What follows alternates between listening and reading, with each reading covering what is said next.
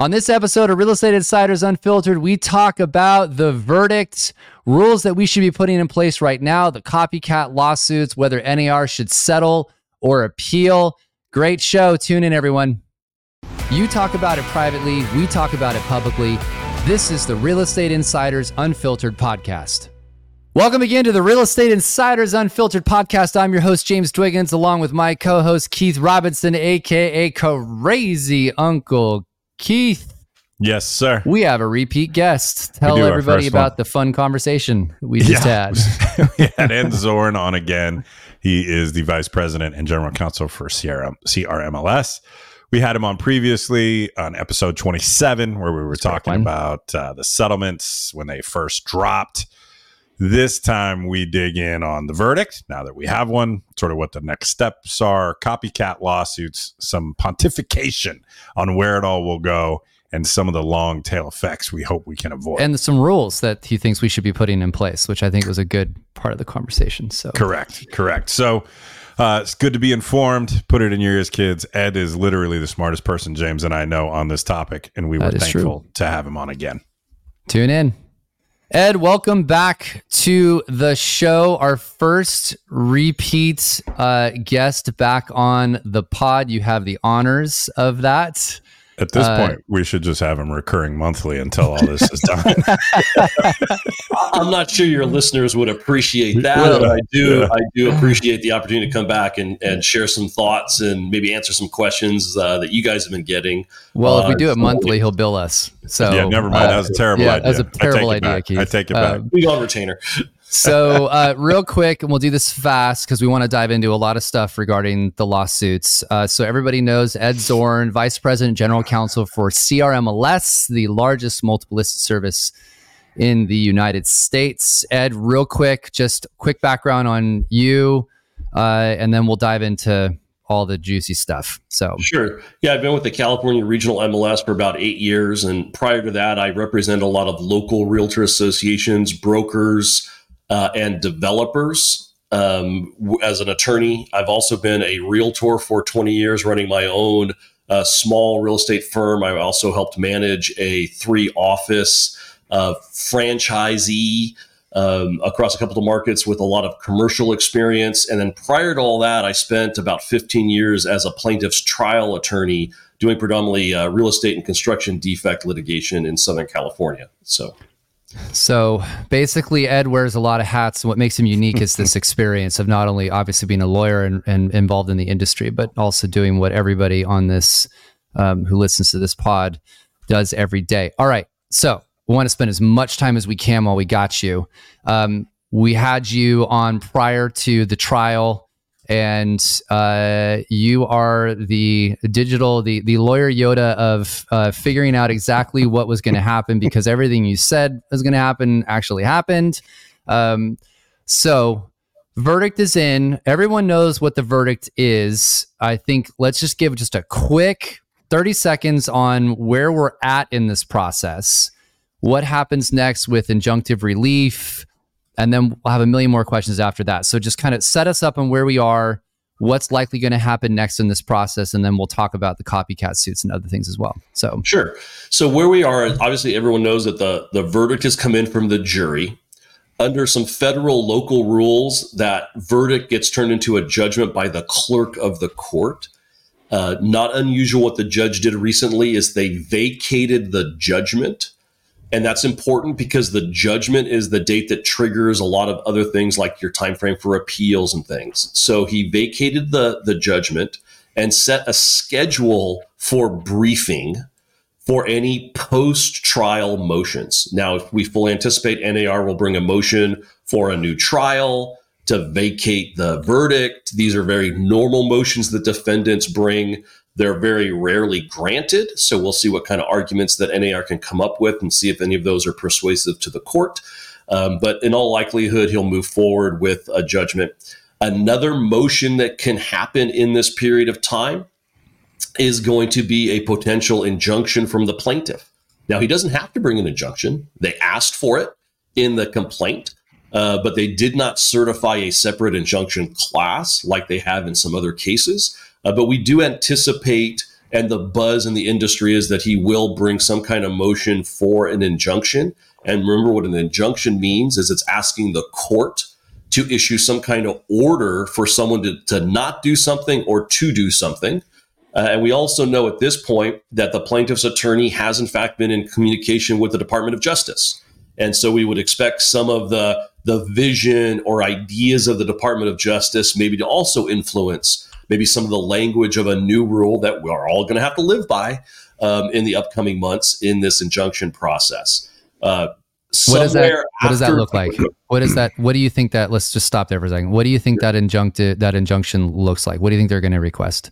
Your my best my best estimate based on taking into account things that we know about what the DOJ's complaints have been in the past, some of their filings in Nosalek. Um, I believe that you're going to see an injunction that orders the National Association of Realtors to issue a rule that forbids MLSs from including a field in the MLS database that is a unilateral offer of compensation coming from the listing broker.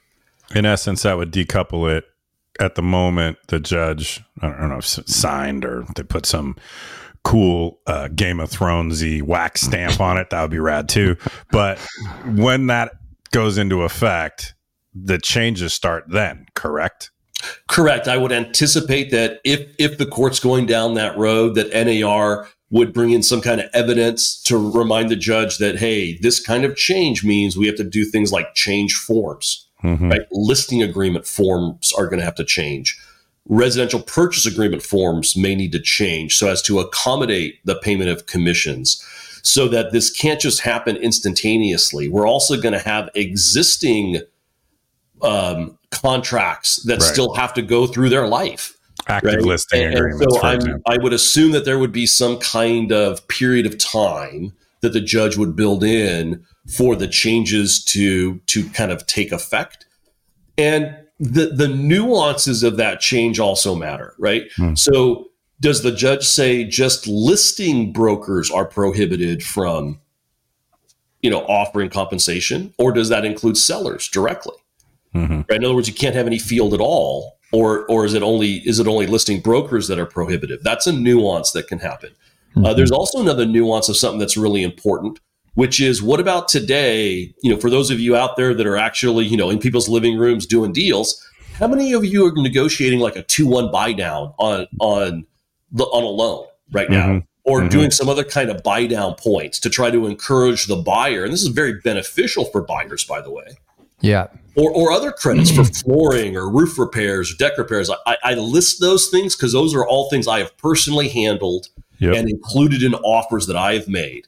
Right. So, how does a seller using the multiple listing service still convey the willingness to offer some of those credits that are important in a transaction that would incentivize, again, the buyer directly, not the buyer's agent, mm-hmm. but the mm-hmm. buyer directly so that I, as a buyer's agent, know how to fashion that offer. In other words, what concessions are already packed in that list price that the seller picked? Right. There's a very real important opportunity that we don't want to kind of throw the baby out with the bathwater. Mm-hmm. on. And so I, I, think, guys, that's some of the nuances that are going to have to go in front of the court for consideration in in what's going to happen on what does this order look like. When one other big is, point, let, let ahead, me just ahead, put a bow go. on this real quick. Yep, so go, go. Of, this this is the answer to the NAR's going to appeal and this will be settled in five years crowd, right?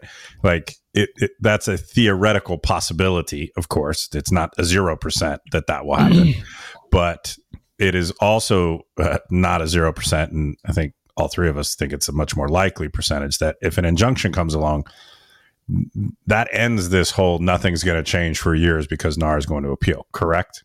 So, yes, I, I, would expect that NAR would request that the court stay the injunction. In other mm-hmm. words, they'll ask the court, hey, let's not move forward with the injunction yet because we might win on appeal. Right. I personally don't think the judge would would issue such an order. And the reason is a, a couple of reasons for that. One, NAR lost and they didn't like kind of lost lose. They didn't kind of like no, barely bad. lose. No, they lost bad. Right? Yeah. The yeah. jury was out for like an hour. Uh, an hour and a half. Come on. It's actually two and a half, but the point's the same. Oh, So It's My actually bad. an hour, right? Is it an hour? yeah, is it really? So if you guys Jesus. remember, I've been a, I've been a jury foreman before. Okay, so I've been a juror. It takes a solid half hour to, To order figure out who's your foreman going to be. What do I do with this stack of paper? How does this mm. work? And then they asked for the damage request, right? They had a question to the judge. Hey, how do we Yeah, figure out damages at an hour and 38 minutes? You're making me want to drink, Ed. By the way. Okay, so let's Sure. just say it wasn't a, a close race, right? And I think the judge may look at that, right? It, it, it, it was an overwhelming win for the plaintiff. Uh, and as a result, I think the judge can say, hey, look, your chances of appeal may, while you may win on a technical you know argument, and I think NAR could win on appeal, guys. I, I'm not. I Sure. do think there's a path for them to win, Yep. but I don't know if a judge says we're going to wait four or five years hmm and let another two billion dollars of damages occur in the meantime while we wait. Uh, if you're the judge, would you do that, Right. No. or would And- you protect the people who already won? Right? Well, and I and I want to make sure we cover this because I've you know Keith and I have been very outwardly spoken about this needs to settle for a whole the the also the pressure of these you know copycat suits. We'll get to that in a second. I just want to be clear. I read that this injunctive relief has a schedule, right? It's it's not the decision won't be made for several months. Or is that something completely different that I was reading about? So I'm so clear on that. schedule that's different is the motions. So the judge has vacated the current um, clerk's judgment, and he set a schedule of times for the different parties to file any post verdict motions. Okay. One of those motions could be, and I want to stress it's a could be. Again, the plaintiff can decide not to file a motion for an injunction, right? But there's an opportunity here for uh, you know NAR and the plaintiff to maybe get together. You talk about a settlement. I, I think you're right, James. I think that's the the proper road that we should go down and realize you could have two different settlements. You can have one settlement that focuses on the rule what's going to happen next for us in the industry. That could be Mhm. one thing, and that can be separate and distinct from the appeal and the settlement and issues with regard to money. Can I, I? I have. I'm just had this. I'm going to sound like probably an idiot even bringing this up because I'm not a lawyer. But isn't there an opportunity here for anywhere in RE/MAX? Well, I guess let me ask this question differently. If they if they ask for an injunction, is there a way to separate the two people that have already settled from any of those things, or would it be it applies to everybody regardless? I guess I'm trying to say, is there a, a move for anywhere in RE/MAX to basically state things have to occur in order for us to stay with the settlement? Yeah, does that No. make sense? What I'm asking? No. No, when you go through the settlement agreements, the settlement agreements are all about money Mhm. and conduct that anywhere and RE/MAX have some influence or control over. Mhm. Right. Okay. terms of their franchise agreements, things, Yeah. you know, how they do training, these kind of Mhm. things. They have zero power over what an NAR rule is going to be. Yeah. Okay. Right. And so um, those things are really not So, connected so, now. so whatever now, happens applies to them too, though. So whatever the injunctive, yeah. So they're they're in the same boat. If the basically whatever applies to the whole industry or NAR applies to everybody regardless. Is that a minus the money portion and the The- rules that they agreed to in the settlement? Specific Correct. to transacting residential real estate. Correct. Correct. Yeah, there's not going to be one set of rules for RE/MAX That's what I'm and and a completely different set of rules That- for that's what I'm No, asking. I, So- I don't see that happening now. That being said, anywhere in RE/MAX are still parties in the lawsuit. They still get to stand inside of the courtroom and they could still exert some kind of influence or opinions with regard to what the rule should be. Right? Mhm. Nothing stops them from exerting some arguments to advance a particular rule or oppose a certain rule that may impact them you know in the case so they still have Okay. that standing that's different than others but there will not be like a RE/MAX rule and a separate rule for others as an example Okay. All right. Now, this is an important one because I I I, I want to make sure this is that we get this right for everyone to hear. So, the judge has not decided the total damages amount yet. Has he applied the treble damages, or that has not been? he has not done that yet that will be part of a judgment so what we're, Okay. where we're at right now is we have a verdict from a jury Yeah.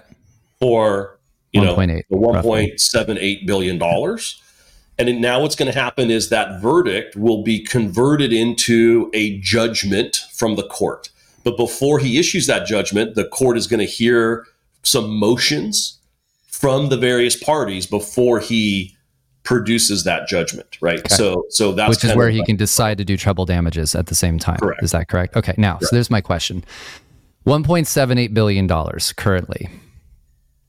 Um, let's just use the bottom number. That's what we know we're there. In order to file the appeal, the defendants have to post the bond in order to cover that. Is that correct? So some some misinformation swirling all around about this bond. okay. so remember what the judge's purpose for the bond is. The idea here is plaintiffs have won. They got an award for 1.78 billion, right? So on the one hand, the judge is going to weigh, and we lawyers and judges talk about weighing all the time, right? We weigh evidence. that's what the judge is going to do here. So on the one hand, protect the plaintiff's 1.78 million or billion, excuse me. We wish it was 1.7. uh, on the other hand, the judge also has to take into account the reality that maybe the defendants will win on appeal. Hmm. So you don't want to set the bond at such a number that you just bankrupt everybody and everybody loses by default anyway because hmm. you set the bond at such a high number that there's no reason to even appeal, right? So he's got to balance these two things. What people are confusing is in the code, you're entitled to an automatic stay uh, of the judgment, execution of the judgment on appeal if you post a bond in the full amount, meaning the judge mm. has no choice. If mm. you post the full amount plus lawyer fees plus interest on that amount, the judge automatically has to issue the stay. On the flip side, you can ask the judge for a different number. And, and the judge can then say, hey, if you pay X dollars to the court, then that is enough for us to protect the plaintiff based on me, judge, weighing these issues. And I will stay the proceedings if you put in and post this amount. So I think some people are confusing that the only way it gets stayed is if they post the full amount. That's not the case the judge can lower that amount if he wants, but he doesn't have to. But it's up to the judge to make that choice. Yes, that will be so the, the court's weighing of those two interests: the plaintiff getting money to make sure people don't, you know, bleed the money away, versus taking care of the defendants and making sure that there's still a reason they can appeal without, you know, trying to throw them into full bankruptcy. Traditionally, what percentage have you seen that be when the judge makes a decision? That is truly case by case. That case that is, case. you know, there are actually a number of states around the country that have actually set a max. Right. Mm. Um, there are a number of states that have like a, a, a 50 million or a 100 million max for a bond, kind of recognizing the fact that there's such a large number of money that you're basically, if you set the bond number too high, it's You've just ended the. Yeah the company. There, there really is no ability for appeal. Yeah. Right? Yes, I mean, right. like, there's no. am I off on this? But there's there is no way, at least for. I mean, we don't know Warren Buffett certainly, but like, let's just hypothetically say they're not going to dump that kind of money in. That they're going to be able to post a bond that large. Like, they'd have to have a reduced amount in order to appeal. Is that a fair yeah, assessment? I, I I don't have any thinking that the bond is going to be for each of these defenses is going to be you know totaling you know 1.8 billion i don't think that's going to happen right. i think what a good judge is going to do is they're going to look at the cash cash equivalents maybe uh, equity in real estate some discounted value maybe on some stock holdings that you could pledge that you could then kind of secure some some money against i think that's what you're really going to see not the full value of the company right mm-hmm and it, uh, honestly, the court can even be informed a little bit by these settlements, right? What what what were these settlements at? They were at mm about fifty percent of their, their right. cash and cash Available equivalents, cash, right? Cash, so cash. is that you know is that maybe something that yeah. he can consider? These are yeah. all on the table for the court to again. He's going to balance these interests against one another to try to make the playing field as fair as possible so that the defendants who want to appeal still have a reason to appeal without them being wiped away because the bond amount is so high. It's just going to wipe them out, right? Okay. So, all right. So let's talk about appeal and settlement. Like there's there's obviously two camps on this. Keith and I are very much in the settlement camp. We'll explain in a minute, but let's go down that road. appeal could take forever. I'm making that up, but like it's years and years and years. Like it could be years and years and years, but then they're spending a ton of money on lawyers. Am I so, correct? Let's start there. Just okay. let's do a quick analysis on that, and then I want to talk about settlement and why. Sure.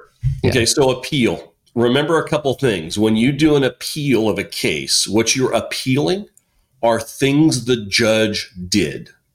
You do not get to appeal the facts that the jury determined. Okay.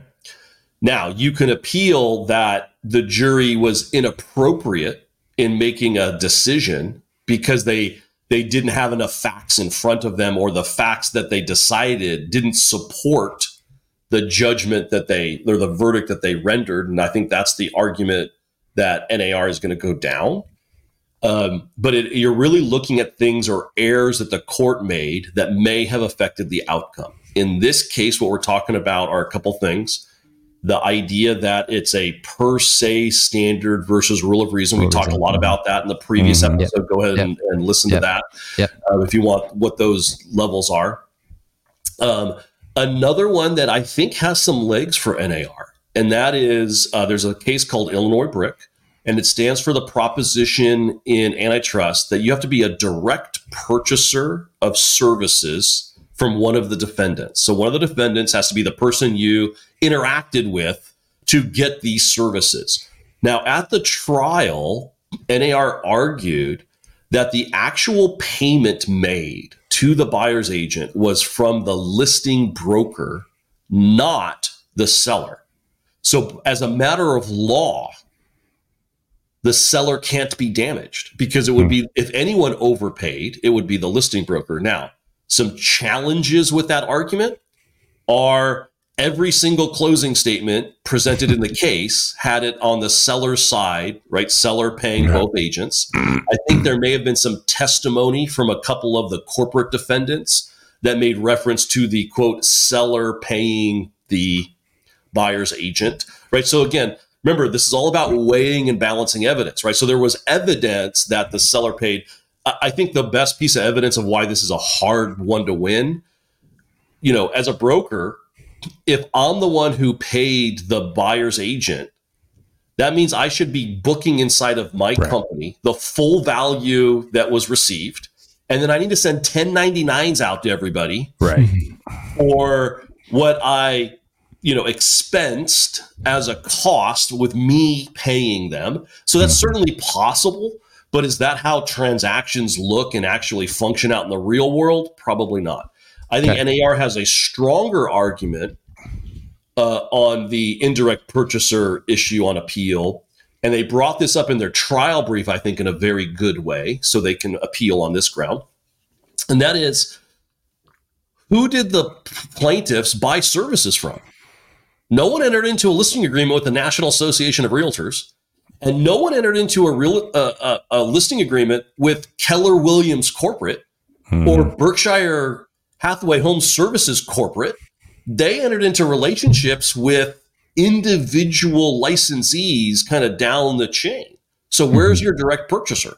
Mm-hmm. Right. So that's a that's a scenario that could have some legs and could help NAR, you know, win on the money aspect of this case. Now, that kind of dovetails us into the copycats, yeah. where they sued direct brokers in some of these copycats, and that gets rid of that argument, right? So it doesn't really solve the overall problem. It just so let's come to that. I want to yeah. I want to put a pin in that for just a second. So NAR appeals, they go through this process and they try to make their case and win. And to be clear, just for full disclosure, Keith and I are still massive fans of NAR winning these cases. mm-hmm. clear about that. We all would, that would be great. We all are. Yeah. NAR wins all the cases. Correct. Here's the here. This is I think is a tie a a T into this settlement is essentially you know this this other option as we talked about in the previous pod and you guys can go listen to this one we're not going to go rehash it again it's obvious that the plaintiffs have already they have interest in settling they've already done it twice and all the lawyers and plaintiffs were in the same room from all the cases in order to do that. So again, go to episode whatever it is to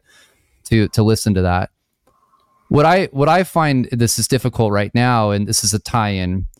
The copycat lawsuits are happening. I want to cover those, but they're suing everybody else to get more people involved, I think strategy, and you tell me you're lawyer, but it's to get more people to put pressure on potential settlement. They're suing everybody at this point. Not to mention that they have a you know precedence with the case. But what I what I worry about is that if NAR doesn't settle, then all of these other companies start cutting deals like you know RE/MAX and Anywhere, and then NAR doesn't have a membership to settle with.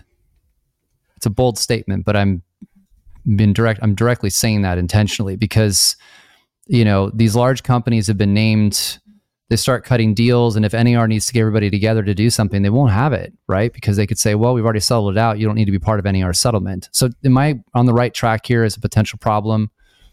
That that is a potential impact with the broadening of the copycats. That makes it more complicated. There's no mm-hmm. question about it, right? Settling three cases, three seller cases, which is what we had before this trial started, is always going to be easier than settling five or six. Now, keep in mind with some copycats a couple things. One, it's it's lawyers racing into their position to get named to get a check. Okay. There are no remember that with the Gibson case, which is the first one that was filed yep. right after this verdict came out by the same plaintiff's attorney for a Catch nationwide mark. class. Yep. Right. What that means is all of these other copycats, the members that they're suing for the for damages us to sellers are already in the Gibson class. Right. So you have overarching cases that will in all likelihood be consolidated. And then it will be for the court and the plaintiff lawyers to fight out later the pecking order of lawyers, right? So that's that's one aspect of these copycats. People are trying to get get their case in so I can be in that pecking this order. is the ambulance chasing comment that people make. Is that a I'm, a, I'm, I'm sorry. I had this. That's right. Line to me that goes, you know, if you've been injured, I get it. I'm just, I'm razzing you. Thing, yeah. Right. Yeah. yeah. So, uh, but yes, but that's a, what's happening. If there was a settlement, does that clean out all of these copycat lawsuits or not? It can. Now, beca- it becomes a little more complicated though now. Right. Because one of the other things that's happening, what you're starting to see, is they're suing fresh new defendants. Mm-hmm. Why? Who in the right mind is going to sue NAR? They're just subject to a 1.78 billion dollar yeah, they're, judgment. They're out of money, right? They're out of money. Yeah, they're not going to have anything by the time I come out of the courthouse. Right. Right. So now they're looking for fresh money. But could NAR effectuate a settlement that covers the whole country, covers all MLSs, associations, and all brokerage firms? Absolutely. They, they could do that. It just it just you need a place where all of those various plaintiff attorneys are in the room and say, yes, um, uh, I agree that this amount of money that comes from NAR and NAR can still be the funneling mechanism mm-hmm. to do that. And, and, James, maybe this is, and I'm just talking off the top of my head without yeah. thinking. You just asked the question, right? If I put my mediator hat on to cover my bald head, um, which is one of those things I used to do, I could see a scenario where this could encourage some of these companies to stay engaged with NAR. Right? Yeah. That if NAR right. fashions a settlement and it covers realtors, period right? That's who that's who that's going to cover. Yeah. Because that's going to be a decent sized number, right? Mm-hmm. I would think that and and you know, brokers could help here by saying, "Hey, how much are you guys willing to pay?" Because if if this is truly what has happened, that that some sellers have been damaged by by a, a conspiracy of of the industry, where's the money? The money is not being held by NAR. The money's not being held like companies like yours. Or it's not or being held by brokers either, by the way. Yeah, no. it's the agents. That's the, the, irony of it. Agents think the brokers have all the money. They don't. Look at no, your splits. It's individual so, agents. So the mm-hmm. argument would be at some point to resolve the case, should individual agents participate in the contribution to that? I argue, and you guys know this when I've argued that it was a case that could be settled before. My argument is yes, that if if that's where the damaged money is sitting, then those individual agents should participate. And that would actually, I would argue, James, encourage people to stay with NAR mm-hmm. if it's under that umbrella that they receive the um, you know, the releases and things necessary by contributing. And you spread that number out over 1.6 million realtors. It's actually not that that hard of a number to ingest if you spread the payment out over you know three or four years. Mm-hmm. So, so I was I think I was making this statement. It's probably didn't articulate it very well, but if if everybody starts going directly to to you know the plaintiff's lawyers and cuts their own deal, then that starts to degrade that ability for NAR to do it, and it potentially could harm their their membership numbers even Good. further. Yeah, in Good. theory. Um, all right, so just to put a bow on that, so basically every like settlement, for example, RE/MAX and Anywhere, and every copycat lawsuit only makes this more complicated and harder to settle for NAR. Correct?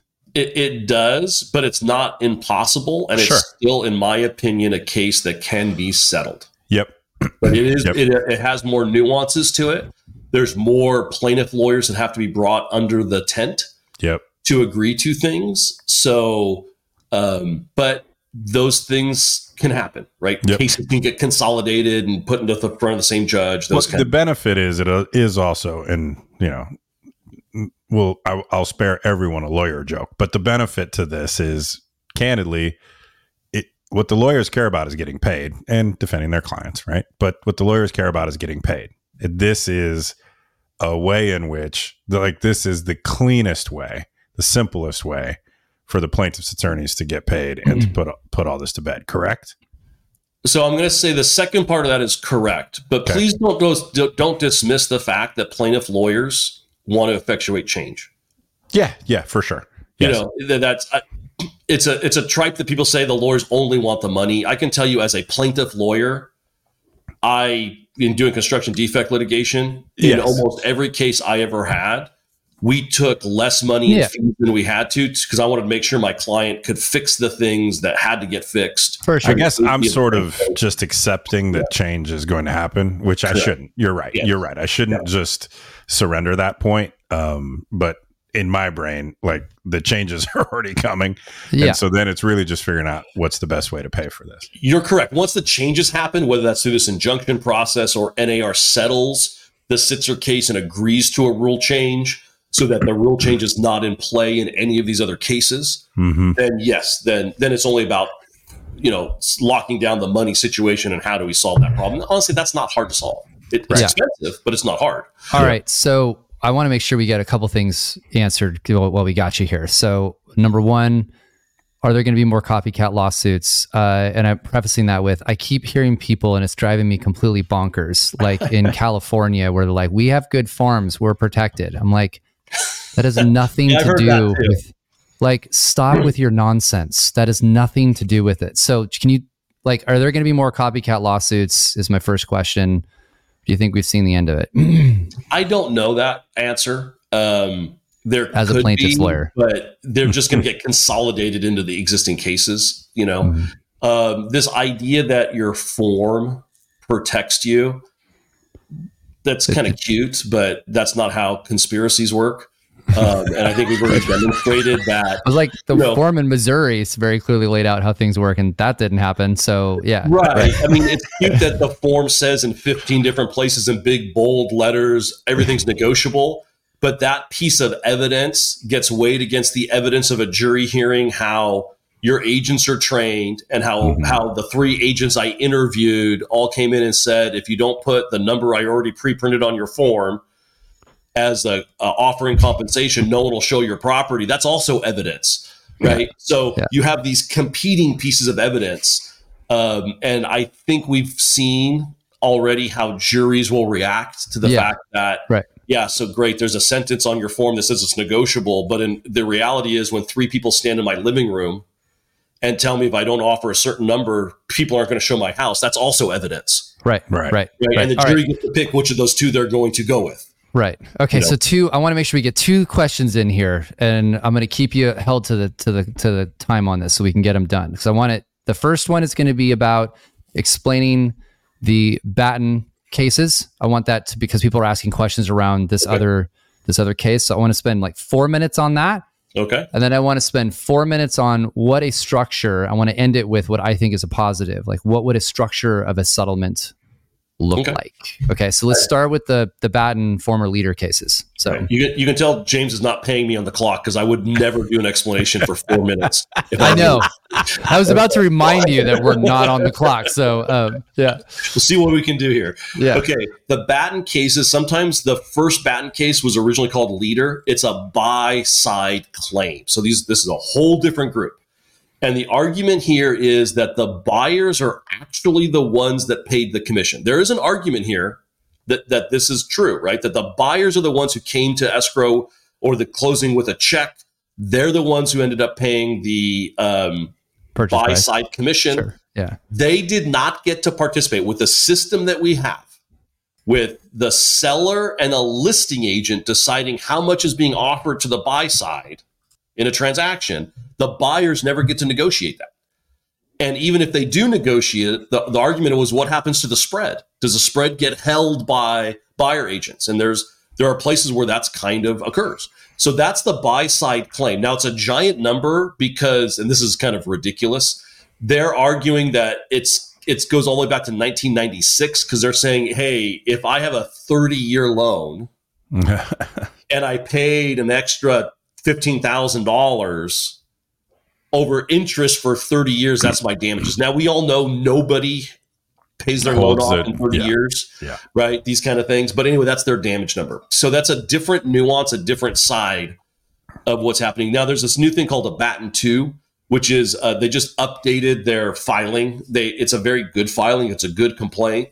Um, they deal directly with the indirect purchaser challenge, which is what they have um, that I talked about earlier because the concept there is it is the buyer a purchaser of services in that situation, right? So there's a lot of nuances on there, but it does add a layer of complexity to the extent that now we have to resolve the buy side commission and those lawyers as well. So that's definitely is, makes it. Is there complex. some is there some precedence that this is a weak case in that the sellers? A jury just found that the sellers were the ones that were damaged, and I, I mean, I think am I only one right? that finds that strange? Like usually no, there's and, one and party that was damaged, not no. That, that's exactly correct. And remember the Moehrl case that's in right. Northern Illinois. It's the same judge that has these Batton cases. So, right. or at least Batton one. So she understands that she has to weigh those two issues against one another. So that comes into play. I think there's also an argument of what do you do with buyers who signed a buyer rep agreement? They can't argue they didn't participate in negotiating it. That's part of the buyer rep agreement, right? right? So so is your class, you know, only buyers who didn't sign a buyer rep agreement, right? So there's a lot of nuances there, but it definitely adds a layer of again additional complexity and an additional layer of people who have to be involved in the discussions of how are these cases going to resolve. Well, if you can't, if you put a, if you do a mass settlement on the sell side, there's no money left to do the buy side. Like, I mean, is there? Do they all? Or there is, or you bring them into the same conversation and we say, here's how we're splitting yeah. the money. Yeah. Right, right, right, right. Okay. Was so, the initial settlements for RE/MAX and Anywhere? Did that include? Nope. Gotcha. Nope. That's sellers only. Yep. So RE/MAX okay. and Anywhere can still get sued in in Batton on the concept of the buyers were damaged. Yep. All right. Talk to us about what you think a settlement proposal might look like or I mean I know you're you're very involved in this industry and stuff. So like you're, you know, what is it you think that would look like as a way to start the process?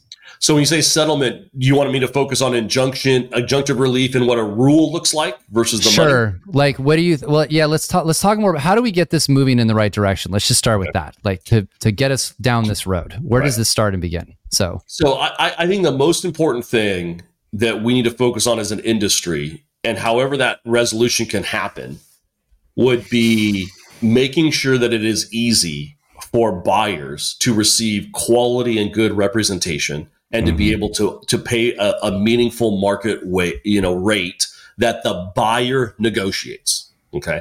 And the path I see for that is we can live perfectly fine in the multiple listing service without a formal offer of compensation or an, a unilateral offer of compensation in the MLS. You just get rid of the box.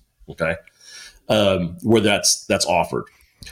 Uh, I do think there is a high level of value in what I call concessions in price, right? A box that's just free form text. It's not an offer from the seller saying, I promise to pay this if you accept. It's simply a communication tool that says, in this list price, I, the seller, say, I'm willing to contribute 1% towards a loan buy down or a rate buy down or a 2 a 2 1 buy down. Or I I agree to put a credit for $5,000 cuz the floors need to be replaced and I want you to pick the color of the carpet. And I think that's a better mechanism for me as a seller to communicate that to buyers as far as that opportunity or other kind of repairs. And I think one other thing they could do then would be say, hey, this price anticipates or includes me per- providing you with a you know uh, a certain percentage to g- contribute towards the payment of the buyer's fee, the buyer agent fee. Now, at the same time, I think we need some other rules. I think you need to get rid of 1616 uh, standard of practice in the code of ethics, which is the rule about you know you can't uh, use a negotiated off you know uh, excuse me the buyer's agent can't use an offer to purchase to modify an offer of compensation from the listing broker. Well all of that is irrelevant now. That's not in play anymore if you get rid of the offer right? So just get rid of 1616 um, and and you just make the negotiation for what the seller is going to contribute to pay for a buyer's fee just like you would any other negotiation in a transaction I think there's one other important element that needs to be added. And that is we already have an Article 7 that says, as an agent, as a realtor, you are not allowed to collect money from more than one person in a transaction. That's already our rule, unless you have informed consent from your clients. And that's really what a buyer representation agreement is, right? Mm. Buyer representation agreement says, hey, you know, Keith, if I represent you as your as your agent, Keith, you're going to pay me a certain fee that I'm going to charge you. And it goes on to say in that representation agreement, if when we make an offer, if I get money from anywhere else, from the seller, from the listing broker, from any other source, I'm going to credit that as if you paid me, and that lowers the amount you owe me. So we already accommodate that in the current system. What I would add is a standard of practice that says the buyer number one buyer representation agreements need to be signed before you show a property right? That should be mm-hmm. an addition to standard oh, practice 9 that should be an mls rule. We should never let somebody into a house if they don't have a written representation agreement with a client that they're walking through. I argue that's already under article 9 of the code of ethics okay? People don't believe me on that though but anyway. So assuming that you're getting a buyer rep agreement signed before you ever show a property we should have a standard practice uh, seven one that says that a that a realtor can only receive the amount in comp in commission or compensation that is in a written agreement. Right. The idea here is if if I'm representing Keith at two percent, yes, I'm going to use numbers, and if someone wants to sue me, have at it. Um, the and and right James is offering more than that. The concept is, Keith, look, you're you're giving me two percent. That's what I'm getting. That's all I'm getting. Mm-hmm. James has has communicated in this concessions and price field that his price, his current list price, anticipates, um, you know, a, a higher amount. What Keith do you want to do with that? Let, us talk about offer. We can lower the price by that differential. Yeah. And it's still, from James's perspective, that's still a full price offer. Right. Right. Right. Because Keith, you're the one who agreed to pay me the percentage that I'm getting. Sure. Right? Um, or do we want to take some of what is in that price and and apply it to a loan buy down, or do you want to apply it to some other kind of closing costs or credit? credit. Mm-hmm. Yeah. Right, depending on what kind of loan you're getting your lender. Right. So so what it allows us to do as buyer agents is to assist the buyer in communicating and formulating an offer that takes advantage of whatever the seller has included in concessions. Again, whatever the concessions are, this this doesn't have to be limited to comp. Uh, yeah, to right. comp at all. Could be anything. Uh, yeah, and and the good thing is too. Right now, what you see is you see this offer of credits inside of agent comments mm-hmm. right? Which doesn't right. go out the door, right? It doesn't go out to the public because it's in a, in a in a field that's tied with other other things that are more private. Mm-hmm. And so right. by making it a separate field, we could send it out on IDX. We can put it in consumer. Right. Make it public, so it's transparent. Right. Yeah. very transparent. Yeah. The buyer sees this concession amount and helps him formulate where to make an offer. So you're incentivizing the buyer, not the buyer's agent. And there's no chance that the buyer's agent would capture or, or benefit from any differential because we would have rules and code of ethics that prevent that from happening, that you can only get the compensation that is part of the written agreement you signed. Hmm, and that right. way, any any differential, any overage has to either go back to the seller or back to the buyer. Right. Not so, so to summarize here, we have decoupling. We have a change in the field. I'm simplifying, but in the MLS where it's you can offer anything you wanted to in that. That's what the plaintiffs are looking for anyway. Like there's this decoupling. Yep. There's still the ability for the seller to do whatever they want in order to incentivize a buyer or make offers to the buyer. We have a buyer broker agreement that's signed, and I agree with you, before property shown makes complete sense. 12 states to some degree or another in that process currently. It's Washington's now be 13 in yep. January. Um, so we know it works, by the way. For those people who right, argue right. against it, saying, well, that's yeah. not possible, yeah. guys, for, it, it for exists. very long periods of times and tens of thousands of transactions. People have lived with signing buyer rep agreements before showing a property. Yeah, right. Yeah. Okay. All right. So last parting words before we got to run and, and wrap up here. So you you know your, I guess where do you give us a minute of where where does this go over the next 30 60 days? What do you just forecast? It's hard for me because I'm not involved in the you know setting been policy. Pretty damn good crystal strategy. ball so far. Yeah. But my recommendation would be for NAR and maybe the remaining corporate defendants to negotiate what the rule is going to be. I think as an industry, that's by far the best thing they can do for us right now. Is let's stop the what's going to happen next. Mm-hmm. Let's participate as industry professionals in what the solution is going to be as far as protecting consumers, upping the transparency game, making yeah. sure that buyers are involved in negotiating the buy side fee. At the same time, making sure we keep it easy to buy and sell a property so that buyers can get into homes. Yeah. And yeah. and I think I'm most concerned that if people who are two, three, four steps away from the industry start writing those rules, that they may not appreciate the nuances and the long tail effects, right? Yeah. Right. The, the home buying opportunity. Um, and that's not good for buyers or sellers. No, so that's my that would yeah. be the thing. And the money thing can be worked out. Right. Yeah. That, that, yeah. that, that, that, to me is a later thing. Focus on mm-hmm. the rules. We'll right let now, the money thing sort of get the out. rule okay. tied down. Ed, thanks for being here again. I just learned a lot as usual. Yeah. Uh, and, uh, you know, we'll have you Yeah, we'll have you on in a few for, weeks, but not on retainer. Yeah, not yeah. on retainer, but another um, invitation. Right. Well, and just some good news, right? Hopefully, it'll be to yeah. comment on this cool new rule that we have and how to make yeah. it work and steps that we can take to implement a, a great solution in front of us. That's what I'm and hoping I come back and talk to you guys about next. And just in case anyone wants to listen to the first half of this conversation that we did, it was episode 27. Uh, you can go back and that was uh, a few weeks ago, several weeks ago, but some of what yeah. we've referenced here, uh, we go into greater detail in that conversation. Great. All right, my friend, we'll uh, we'll have you back soon enough, I'm sure. So Great. appreciate you. Thanks. All right. You guys take care. Soon. Thanks. Thanks for joining us on the podcast. Hit that subscribe button. Trust us, it's the best thing any of us will accomplish today.